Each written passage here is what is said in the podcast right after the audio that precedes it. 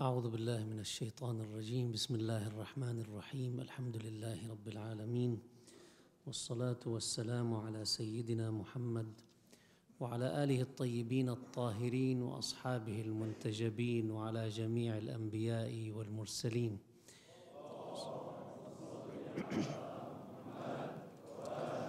السلام عليكم أيها الإخوة المؤمنون والأخوات المؤمنات ورحمة الله وبركاته.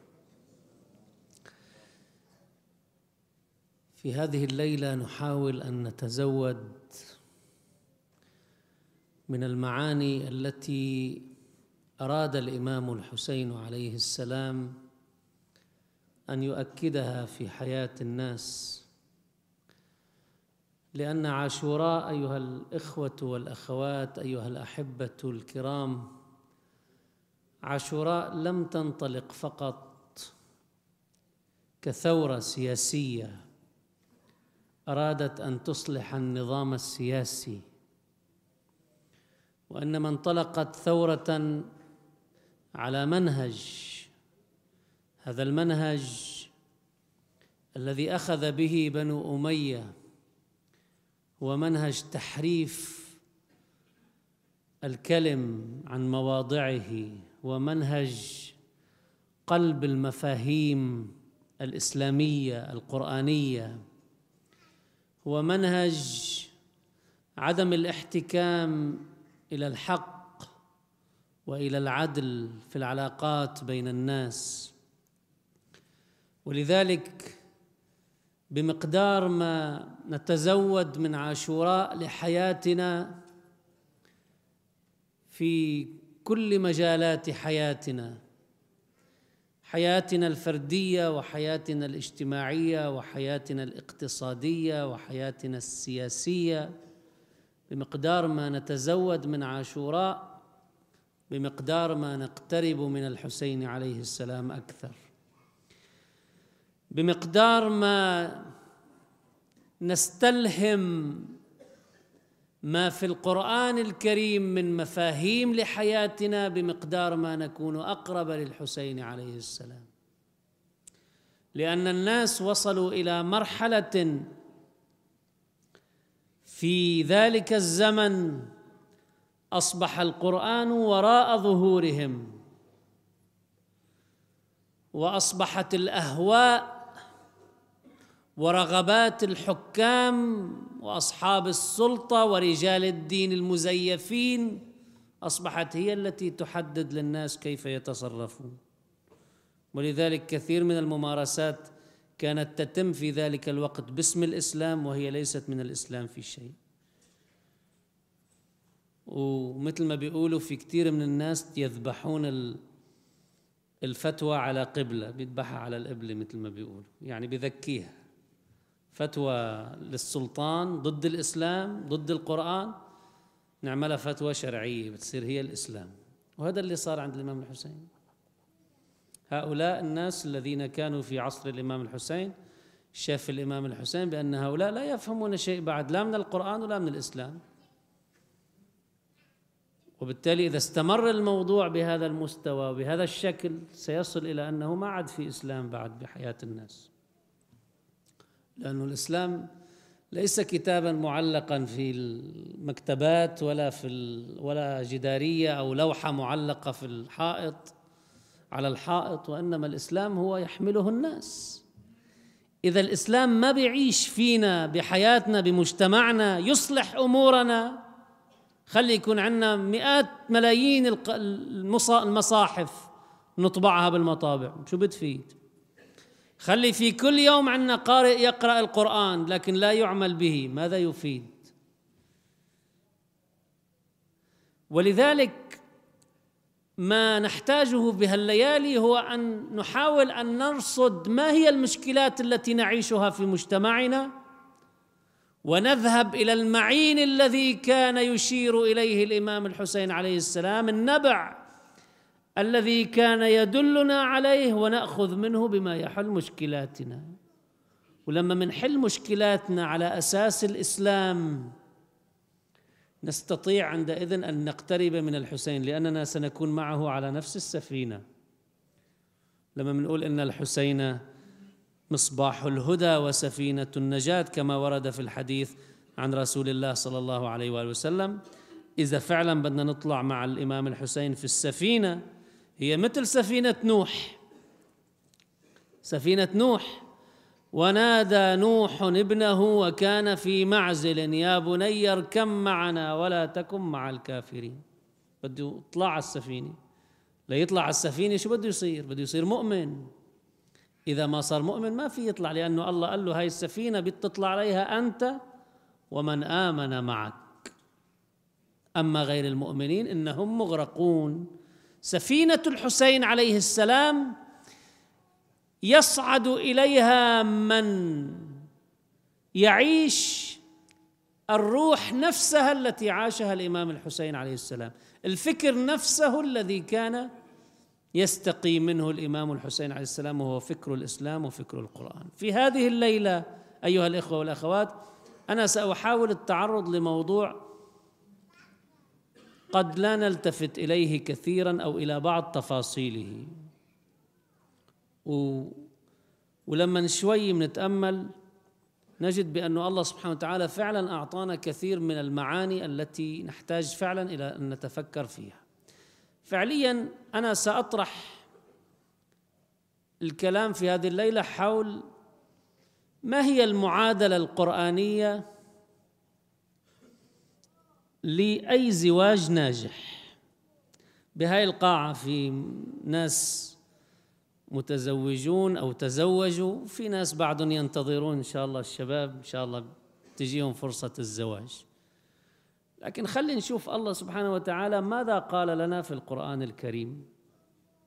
حول المعادلة التي إذا طبقناها حصلنا على زواج ناجح. وإذا لم نطبقها جنينا مشاكل بحياتنا الزوجية. وبعد ما نخلص إن شاء الله هذه الكلمة هذا التفكر أنا لست في مقام وعظ وإنما بنحاول نتفكر سوا. لما منخلص نحن هذا التفكر في هذه الآية أو هذه الآيات يرجع كل واحد منا إلى نفسه. إذا في بعض المشكلات التي نعيشها في زواجنا لنشوف وين النقطة اللي لازم نشتغل عليها حتى نحل هذه المشكلات. الله سبحانه وتعالى يقول في سورة الروم وهي السورة التي نقرأها دائما في شهر رمضان في ليالي القدر. ومن آياته أن خلق لكم من أنفسكم أزواجا لتسكنوا إليها. وجعل بينكم مودة ورحمة. إن في ذلك لآيات لقوم يتفكرون. أنا تناولت الموضوع بشكل سريع في إحدى الليالي الماضية لكن الليلة نريد أن نتوقف عند هذا الموضوع لنعمقه لأنه موضوع حيوي أعتقد ويؤثر ويؤسس أيضا لعوائل متماسكة ولحياة أيضا سعيدة. الله يقول وجعل بينكم مودة ورحمة إن في ذلك لآيات لقوم يتفكرون. يعني أيها الناس هاي الآية ذكرتها لكم آخر شو؟ إن في ذلك لآيات لقوم يتفكرون. يعني تفكروا فيما سبق. باللي حكيتكم إياه. شو اللي حكينا إياه؟ الله سبحانه وتعالى. أربع أمور أساسية. طبعا هاي الآية نحن بنحطها دائما على شو؟ بنحطها على كروت الدعوة لما بدنا نعمل عرس صح؟ ومن آياته أن خلق لكم. وفي ناس بطلت تحطها أصلا ليش؟ لأنه بتخاف يكبوا الورقة بالزبالة وبالتالي يعرضون الآية القرآنية للهتك بس هاي الآية نضعها نحتاج إلى تفكر. الله نزلنا نتفكر فيها. الله يتحدث عن أربعة أمور أساسية. الأمر الأول الله تعالى يقول ومن آياته أن خلق لكم من أنفسكم. من أنفسكم. هاي النقطة الأولى. يعني الله سبحانه وتعالى يقول لنا أيها الإنسان لما بتدخل إلى الحياة الزوجية سواء كنت رجلا أو كنت امرأة لما بتدخل إلى الحياة الزوجية لا تدخل باستكبار إلى الحياة الزوجية. بمعنى واحد معتبر حاله درجة أولى والثاني درجة ثانية لأنكم أيها الناس ذكورا كنتم أو اناثا خلقتم من نفس واحدة. جعل لكم من أنفسكم ازواجا النفس الإنسانية الجوهر الإنساني واحد. ونوعه الله إلى ذكر وأنثى. خلقكم من نفس واحدة وخلق منها زوجها وبث منهما رجالا كثيرا ونساء. شو فائدة أن يدخل الإنسان إلى الحياة الزوجية وهو يعي بأنه هو إنسان والطرف الثاني إنسان؟ فائدة ذلك أولا أنه الإنسان ما يستكبر على الطرف الثاني لأي سبب من الأسباب. يمكن نستكبر على بعضنا أنه أنا من عائلة غنية وأنت من عائلة فقيرة أو بالعكس. يمكن نستكبر على بعضنا أنا معي الشهادات الفلانية وأنت معك ما معك الشهادات اللي أنا عندي إياها. أنا عندي مثلا شغل وموقع اجتماعي معين والطرف الثاني ما عنده هذا الموقع الاجتماعي. أنا من بلد معين وأنت أنا معي جنسية وأنت ما معك جنسية. هكذا يستعلي الناس بعضهم على بعض مش هيك أو لا؟ كيف بيستعلوا؟ بيكون واحد عنده مواصفات إضافية شغلات حاصل عليها مش حاصل عليها الطرف الثاني. فيستعلي عليه يتكبر عليه. بالدراسات والأبحاث أغلب المشاكل أو كثير من المشكلات التي تحصل في الحياة الزوجية تحصل بسبب الاستعلاء. لما ببلش واحد يستعلي على الثاني الثاني بيعمل ردات فعل. بصير بده يستعلي عليه بأي ظرف. شو بتصير الحياة الزوجية؟ عبارة عن شو؟ عن معركة. صراع داخل الحياة الزوجية. في الوقت الذي تحتاج فيه الحياة الزوجية إلى انه كل واحد منا يختبر قديش هو فعلا إنسان بتعامله مع الطرف الثاني. هلأ في أنا إجي أقول أنا أكثر إنسان أخلاقي بالعالم. لا بأذي حدا ولا بغتاب حدا ولا بحكي حدا وأنا بالعكس يعني أنا لو أنا الآن إذا مت بروح على الجنة صافي مصفى ما في شيء. وفي الواحد يدعي كل شيء. ليش يا حبيبي أنت كذلك؟ أنا قاعد بالبيت لا بحكي مع حدا ولا بروح عند حدا ولا حدا بيجي لعندي. فاذا أنا ما عم بتعاطى مع حدا. فأنا فعلا لا بغتاب ولا بكذب ولا بنم ولا أسرق ولا شيء. إيه بس أنت شو؟ ما عم تحتك بالناس. متى ببين معدنه الأصيل للإنسان؟ لما بيحتك بإنسان آخر. كيف بيتعاطى معه؟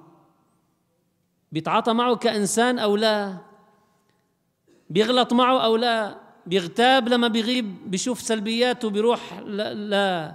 بي بي بمعزل عنه فيغتابه في سلبياته أو لا؟ ببين الإنسان.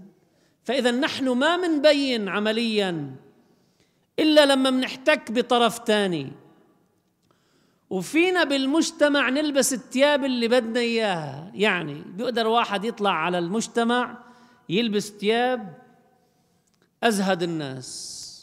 مش إنه ثياب بالي أزهد الناس يعني أكثر الناس إيمانا.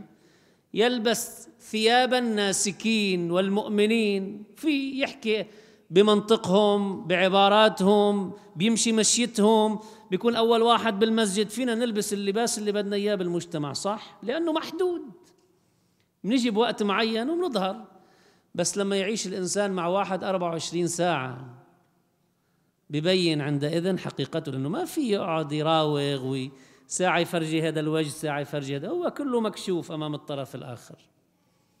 الحياة الزوجية ميزتها أن اختبار الرجل نفسه وإنسانيته بالمرأة من خلال تعامله مع المرأة ببين معدنه كإنسان. والمرأة من خلال تعاملها مع الرجل ببين معدنها كإنسان. لأنه 24 على 24 عم يتعاملوا مع بعضهم البعض. وعندئذ ببين معه كل واحد شو اللي عنده ناقص وشو اللي عند الطرف الثاني ناقص. ما في حدا مننا كامل مكمل. كل واحد منا عنده نقائص. لما بنتعامل بهذا البيت الزوجي مع بعضنا البعض ببين معنا كل واحد قديش كامل شو نقاط القوة اللي عنده وشو نقاط الضعف. الطرف الثاني واحد بيطلع ببين فات على الحياة الزوجية. قبل كان ما أحلاه قبل ما نكتب الكتاب بعد كتب الكتاب بين هذا عصبي. هذا إنسان لسانه أحيانا بذيء. هذا إنسان ما بيطيق مثلا أنه واحد يخالفه برأي. شو ببينه عادة بعد الزواج؟ ببين شيء كثير من الشغلات بتبين ما بتكون مبينة قبل لأنه العلاقة محدودة. لما منفوت على الزواج ببين معناها عندئذ كيف هذا الإنسان بيتصرف لما بيتحاور؟ خلقه ضيق ولا خلقه واسع؟ بي بيتشاور مع الآخرين بياخذ رأيهم ولا ما بياخذ رأيهم؟ ما كل هاي النقاط بتأثر على الإنسان نفسه. لما بيشوف الإنسان من خلال تعامله في البيت الزوجي وبيكون صريح مع حاله honest يعني مع نفسه ساعتها بيحط حاله قدام قدام قدام ما يحتاجه من تربية من جديد. المنيح بالحياة الزوجية إنه الواحد يكون مفتوح الإنسانية. يعني بياخذ من الطرف الثاني والطرف الثاني بياخذ منه. لما بيصير في هذا النوع من التأثر ما في مانع. بيتعلم الرجل من زوجته الصبر إذا ما كان صبور. تتعلم الزوجة من زوجها مثلا إرادة قوة الإرادة إذا كانت إرادتها ضعيفة. بيتعلم كل واحد من الثاني شو بيصير عندنا الحياة الزوجية؟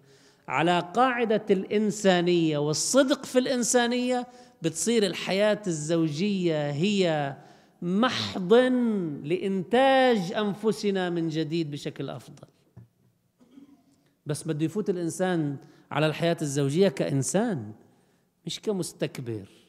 بمقدار ما نستعلي ونستكبر أكثر بمقدار ما نفقد هذا الإحساس بإنسانيتنا بالجوهر الموجود بداخلنا. هاي واحد. ومن آياته أن خلق لكم من أنفسكم أزواجا لماذا؟ لتسكنوا إليها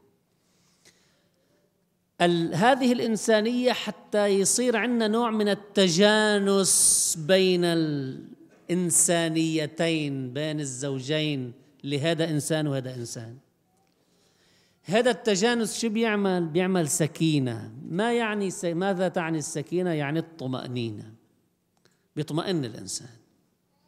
ليش سموا البيت سكن؟ سموه سكن لأن الإنسان يطمئن فيه يسكن فيه يزول قلقه فيه. ما بيعود عنده قلق خوف يسكن. البيت الزوجي هو مكان للطمأنينة وبالتالي الإنسان لابد أن يكون لديه في حياته الزوجية واحدة من أهم القواعد هي إزالة أسباب التوتر والقلق في الحياة الزوجية.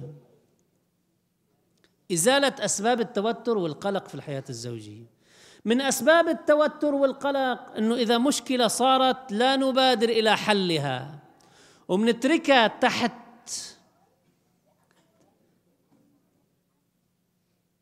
التوجه اللي بيكون عند الإنسان أنه يكون مستعلي على الطرف الآخر وما بده يتنازل. نترك المشكلة شو تزداد. هو عمليا اللي عم نعمله شو؟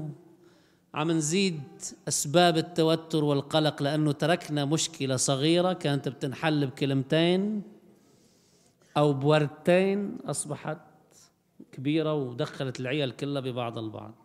بصراع. هذا قلق. هذا كله شو بيخلي الحياة الزوجية كلها مليئة بالتوتر؟ مش بيقولوا داء العصر اليوم هو stress وناقصنا بعد stress يعني نجيبه لجوا كذلك؟ الأحاديث الجانبية اللي بيقعد فيها الزوجين بيحكوا مع بعضهم البعض بسلبيات فلان وشو عمل فلان وشو عملت فلانة. هاي الأحاديث الصباح والمساء وغيرها غيبة ونميمة وبهتان وذكر سلبيات وعيوب. هي بحد ذاتها هاي بتعطي طاقة سلبية للبيت. بلاها. وهي الله سبحانه وتعالى ما منعنا منها والله لأنه بس والله إنه بيسجلنا سيئات إذا نحن اغتبنا وكذا لا لا لا. هو يريد أن تكون حياتنا أفضل. حياتك بلا غيبة أقل توترا. حياتك بلا نميمة أقل قلقا. حياتك بلا كذب وبهتان وحكي سلبي عن الآخرين. تجعل البيت مليء بالطاقة الإيجابية. بينما كل ذلك بيجيب طاقة سلبية على البيت. هو الشيطان شو بيجي؟ بشو بحكياتنا وبطريقة تعاطينا مع بعضنا البعض. هو بهيك الشيطان بيعشش بالبيت. مش والله بنجي بنجيب ملح وبنرشه بالبيت وبنجيب مي مقري عليها لحتى نرشها لحتى نطرد الشياطين. لا طرد الشياطين. بنروح بنشوف في عنا غيبة ونميمة وبهتان وأذية للآخرين وكلام سيء عن الآخرين ولا لا. بنشيل هول الشيطان بعد ما له بيئة نظيفة ما فيها أي شيء من المكروبات اللي هي ضد الإيمان بيروح بعد ما في يجي. بس تطهر البيت بالمطهرات. بعد بيجي بعد مكروبات ما بيجي. هو المطهرات شو هي؟ ذكر الله سبحانه وتعالى وعدم إفساح المجال للشيطان حتى يدخل في بيت. هذه السكينة تجعل الإنسان لما بيعيش بالحياة تحديات وصراعات ومشاكل بعمله بشغله بعلاقاته بالآخرين بده اللحظة اللي يجي فيها على البيت حتى شو؟ حتى يتزود من البيت ليخرج بقوة في اليوم التالي. بينما إذا كان البيت مصدر توتر شو بيصير الإنسان يعمل؟ يحمل حاله ويضل ظاهر برا. بروح بفتش عن حدا ليحصل منه شوية سكينة وطمأنينة. ولن يحصل على ما يحصل به بالحياة الزوجية. طبيعة الحياة الزوجية تختلف عن الحياة الاجتماعية اللي هي دائما محدودة في الزمان والمكان والعلاقات. الأمر الثالث الأمر الثالث الله سبحانه وتعالى يقول لتسكنوا إليها وجعل بينكم مودة. المودة يقولون هي ليست الحب فقط وإنما هي الحب زائد الولاء يعني love plus loyalty. مش بس love. الولاء علاقة الولاية بين أي طرفين تعني بأنه الآخر يعت كل واحد يعتبر بأنه الثاني جزء منه. لما بيعطيه بيكون عم يعطي حاله. ولما بيكون هو زعلان ومتضايق وحزنان ومهموم بيكون هو يشعر بذلك لأنه جزء منه جزء من كيانه جزء من ذاته جزء من حياته. وبالتالي هذه المودة هي التي تجعل الإنسان دائما يبادر في سبيل الخير للطرف الآخر. يعطي من دون مقابل يعطي من نفسه من وقته من اهتمامه من حنانه للطرف الثاني. ليش؟ لأنه يوده. أو يواده يعني يحبه بهالمعنى للحب.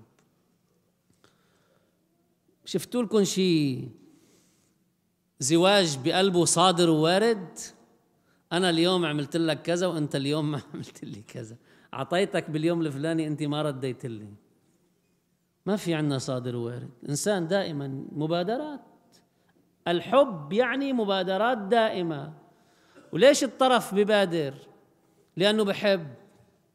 عندئذ كثير من الاعتبارات اللي بنحسب لها حسابات بتروح. لأنه بيقول لك واحد أنا ما بدي أتنازل حل المشكلة أنا ما بدي أحمل التليفون والله وأحكي مع زوجتي مثلا لأنه هذا بيخليني أنا مثلا إنه أشعر بالمذلة. لا ما أنت بتحب بتحب أو لا؟ حابب الآن التلفن أو لا؟ إذا حاب مشاعرك فعلا هي حاسة إنه حاب التلفن يعني حاب تصلح هذه رسالة من الله سبحانه وتعالى إليك بادر قبل أن تذهب. هاي فرصة. ما يشعر الإنسان؟ بالحب ما في شعور بالمذلة والدنيا ما في. بس بطل الإنسان يحب بصير يحط حسابات مثل الشركة الآن. شايف إلك وإلي عليك وعلي صادر ووارد. هاي بالشركات. شركات الأموال أما بالزواج مودة. هناك المودة. بعد الرابعة طبعا المودة تحتاج إلى شغل لأنه الإنسان صح ببلش الآن بالحياة الزوجية في حب عالي وشايفين الدنيا مش سايعتهم اثنيناتهم. بس إذا تركوا حالهم للحياة تحول الحياة بتفرض عليهم نمط معين. إذا ترك الإنسان نفسه ما ضل إيده ب بهذه المودة بهالقلب بصير الحب روتين. بينما إذا ضلت إيده الإنسان فيه بضل يحب. حتى لو صار عمره خمسين وستين وسبعين سنة بضله يحب. هو القلب بضله شاب مش هيك؟ بيقولوا القلب يبقى شابا. ما بختير إنسان جسده بختير الروح تبقى شابة. بمقدار ما نغذيها بمقدار بمقدار ما نطعمها بمقدار ما نجعلها دائما متحركة. بس نتركها تتحول لروتين بتخشب. ما له خلق الإنسان على شيء بالحياة. بينما الإنسان الذي يستغل فرص مناسبات معينة. مش حرام والله واحد يجيب لزوجته أو الزوجة تجيب لزوجها هدية على يوم عيد زواجهم. بالعكس مطلوب. ليش؟ لأن الله يقول جعل بينكم مودة وهذه الهدية تهادوا تحابوا يعني هذه الهدية تزيد من المودة. الكلمة الحلوة تزيد من المودة. أحيانا ما مطلوب الواحد يروح ويشتري شيء. شيء بسيط مع شيء من العاطفة. يحط غلاف للهدية هي أفضل بكثير من كل البراندات اللي بيحاولوا يسوقوها لنا لحتى ما بيزبط زواج وما بتزبط هدية إلا بهذا ال brand وبهذا ال brand. لا مش هيك. الأساس هو القلب. لما بتغلف الهدية بالقلب أحيانا بتكون رسالة صغيرة كافية أفضل من كثير من الشغلات. هذا الإنسان هيك بده. الله سبحانه وتعالى يقول وجعل بينكم مودة. اذا ثالث عنصر من عناصر الزواج هو المودة. آخر عنصر الرحمة. الرحمة. الرحمة يقال مشتقة من الرحم. أو هن كل معنى واحد يعني. شوف الرحم كيف يحتضن الجنين. وبيحميه الرحمة التي يحتاجها الإنسان في الحياة الزوجية هي هذا المعنى. أن يحتضن الإنسان الطرف الثاني. مش الزوجة فقط تحضن وترحم الزوج لا اثنيناتهم بده يرحموا بعض. جعل بينكم مودة ورحمة بينكم يعني كأزواج. شو يعني بالحياة العملية رحمة؟ نحن بنعرف إنه الإنسان آخر شيء مش الحياة الزوجية ليست خيال. ومثل ومثاليات. الحياة الزوجية في أمر واقع آخر شيء. في شغل وفي تحديات وفي مشاكل والإنسان يوم بطل يوم طلوع ويوم نزول ويوم سعيد ويوم حزنان ويوم نفسه مفتوحة يوم لا. إنسان متقلب. الأحوال في كل لحظة بتلاقيه بمود معين. الرحمة التي يحتاجها الإنسان هي إنه لما منعيش نحن بحياتنا اليومية ومنصادف تحديات وضغوطات ومشاكل وهموم وأوضاع سلبية بدنا طرف ثاني يتفهمنا يحضننا يسندنا يعطينا من اهتمامه ومن رعايته. عندئذ شو بيحس الإنسان؟ أي مشكلة تحصل معه في الخارج بالمجتمع بحس إنه بده إيش وإيش يرجع على البيت لحتى يلاقي هذا الحضن الدافئ الذي يعطيه هذا الإحساس الإنساني. الرحمة. إذا بده إعانة بعينه إذا بده سند هو جدار صلب يقف خلفه وراء ظهره إذا بده مشاورة بتشاور هو وياه إذا بده بس مجرد أن يكون أذنا يستمع له لينفس عن بعض الهموم الموجودة عنده وهو جاهز ليسمع. هاي الرحمة وهي يحتاجها نحتاج إلى أن يكون الرجل رحيما لزوجته والمرأة رحيمة رحيمة لزوجها. هاي أربع عناصر الله سبحانه وتعالى ذكرها بسطر في القرآن الكريم. سطر في القرآن الكريم قال إن في ذلك لآيات لقوم يتفكرون. أنا بحب أعبر عن هذه الأربع عناصر أنها معادلة أي زواج ناجح. وهاي المعادلة نستخدمها لإصلاح أي خلل موجود في الحياة الزوجية. أربع عناصر. الإنسانية الطمأنينة والسكينة المودة والرحمة. بس يكون في مشكلة في الحياة الزوجية فتش أي واحدة من هاي العناصر الأربعة صايرة فيها خلل صاير فيها خلل. خافف الحب نتيجة والله انشغالاتنا وبطلنا ندير بالنا على حالنا. والله لا إذا خافف خلينا نشتغل فيه. الرحمة صرنا شوي قساة القلوب تعودنا على بعضنا البعض. أصبح الواحد منا مستعد أن يدعس على مشاعر الآخر على حقوق الآخر لمجرد إنه هيك صار لهم زمان عايشين مع بعض. هذه مش رحمة. فاذا خلينا نشتغل على الرحمة. خلي إنسانيتنا شوي ترجع تتجوهر. خلي إذا معتبرين حالنا انه أنا عندي شهادات أو أنا عندي موقع اجتماعي أو أنا عندي جاه أو عندي مال أكثر من الطرف الثاني بالزواج خلي الإنسان يعيد حساباته. لأنه إن أكرمكم عند الله أتقاكم مش أكثركم مالا. ولا أكثركم جاها ولا من العيله الفلانيه ولا من البلد الفلاني ولا أي شيء مما يتفاضل فيه الناس. هاي وسائل بحياتنا وسائل وأدوات منحركها في خط التقوى نرتفع بها. وإذا منحركها في غير خط التقوى ننخفض بها. ولذلك أربع عناصر الله سبحانه وتعالى. أنا قرأت بعض الدراسات اللي بتحكي عن أهم أمور ينبغي اجتنابها في الحياة الزوجية. إذا بنروح بنعمل هاي بنشوف هاي الأمور بنلاقيها كلها ترجع إلى هذه العناصر. طبعا هناك بعض العناصر الأخرى. لكن أردت أن أركز على هذه العناصر الأساسية في الزواج. إذا بدنا نأسس زواج علينا أن نعي كيف نؤسس زواج على أي قاعدة؟ إذا بدنا نصلح زواج ويكون زواجنا سعيد بدنا نعرف إنه الزواج مثل الأرض مثل الأرض المشتركة. إذا الأرض ما عشبناها شو بيصير؟ ينبت فيها كل الأعشاب. إذا ما شلنا العشب السام الذي ينبت فيها تلقائيا بيقضي على كل الشجر والثمر صح؟ فبدنا دائما نشتغل بالأرض. إذا ما قلبنا التراب وهوينا التربة ودخل الهواء في داخل التربة ما بتعطينا كما يجب. إذا ما سقينا الأرض بشكل دائم ومستمر كلما احتاجت للماء بتجف الأرض وما بتعطي شيء. إذا ما اعتنينا بالشجر والثمر الموجود في الزواء في, في الأرض ما بنقدر ناكل شيء من